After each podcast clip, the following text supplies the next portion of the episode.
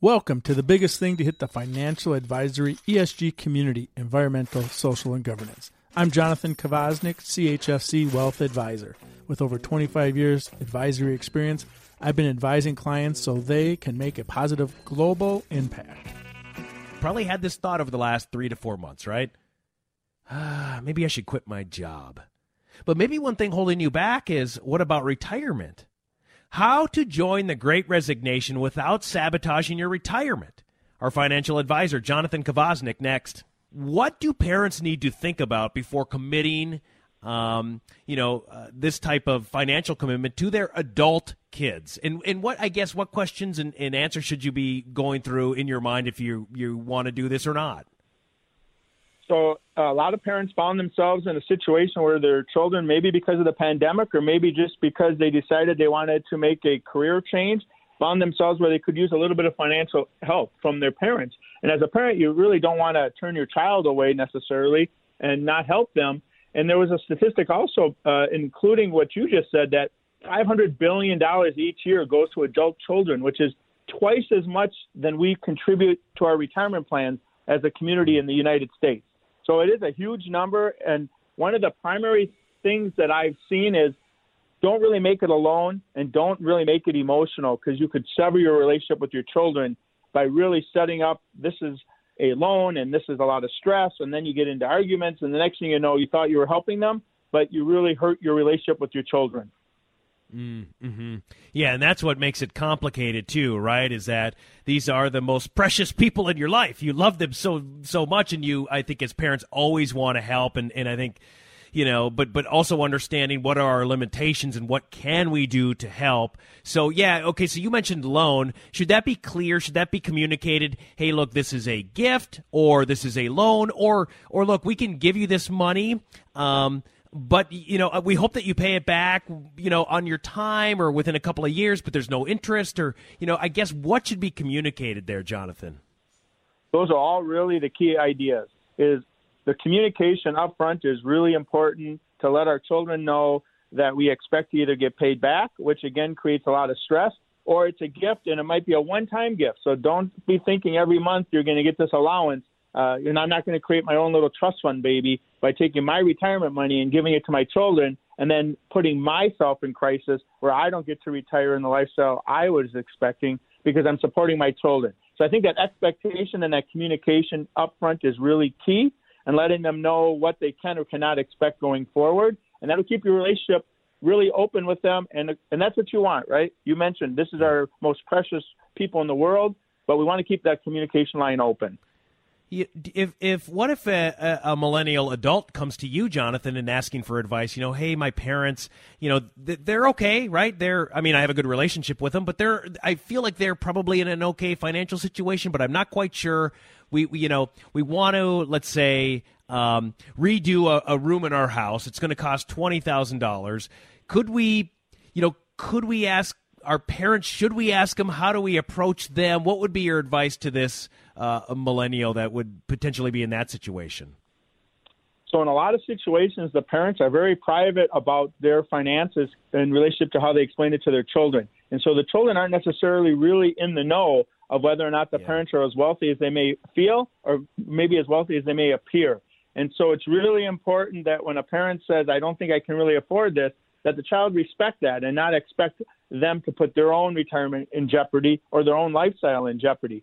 But most cases, it's not a very open door. As the person gets older, they're very worried about their own lifestyle and their retirement and their ability to have income because they're not necessarily working anymore. So I think that's yeah. key. Is the child has to respect that. Yeah. Jonathan Kvasnik here, financial advisor with Cherokee Investments at Bank Cherokee. I've been reading about the uh, Build Back Better plan, and there's lots of different you know, um, there's lots of uh, uh, different irons in this thing, and but one of them was the Roth IRA. I kept hearing about the Roth IRA, which um, a lot of people have a Roth IRA, and and that there could potentially be some changes to the Roth IRA involved in this Build Back Better plan.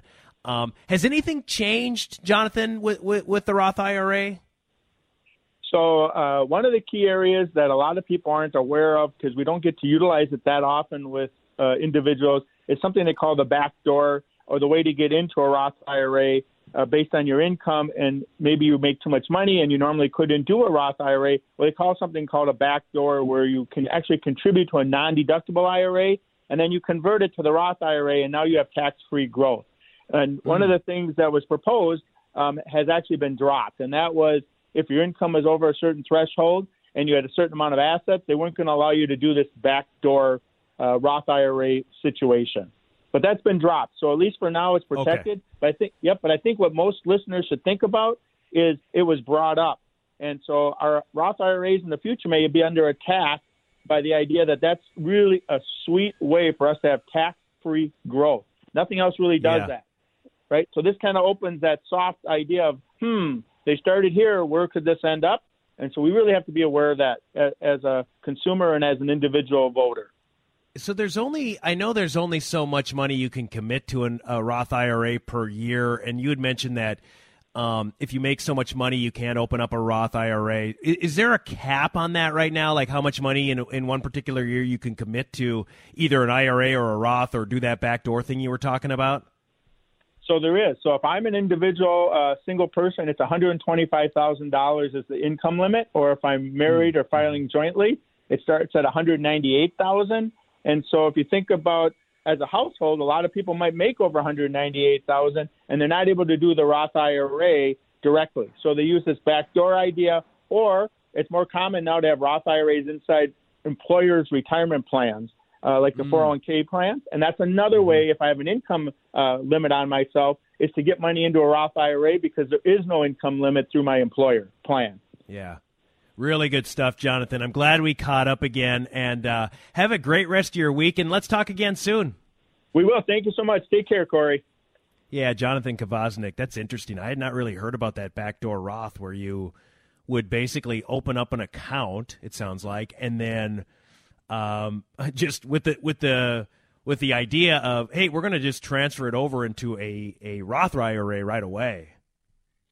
Um, and, and Jonathan mentioned it. He said look, it's not changing. Nothing's going to change, but it was brought up. And lots of times when things are brought up, then maybe it's going to be explored in, in a new way moving forward. And maybe there would be some changes coming to that down the pike, but not now. If you have any questions, please contact Jonathan Kvasnik at J Kvasnik, that's K V A S N I K, at securitiesamerica.com. ESG Players Podcast can be found on iTunes, Spreaker, SoundCloud, and many other platforms through the Backroom Stewdios. That's Backroom Stewdios, S T E W D I O S. Securities offered through Securities America Inc., member FINRA, SIPC. Jonathan B. Kvasnik, CHFC, registered representative, advisory services offered through Securities America Advisories Inc., Cherokee Investment Services, Bank Cherokee, and Securities America are separate companies, not FDIC insured. No bank guarantees, may lose value, not insured by any government agency, not bank deposits.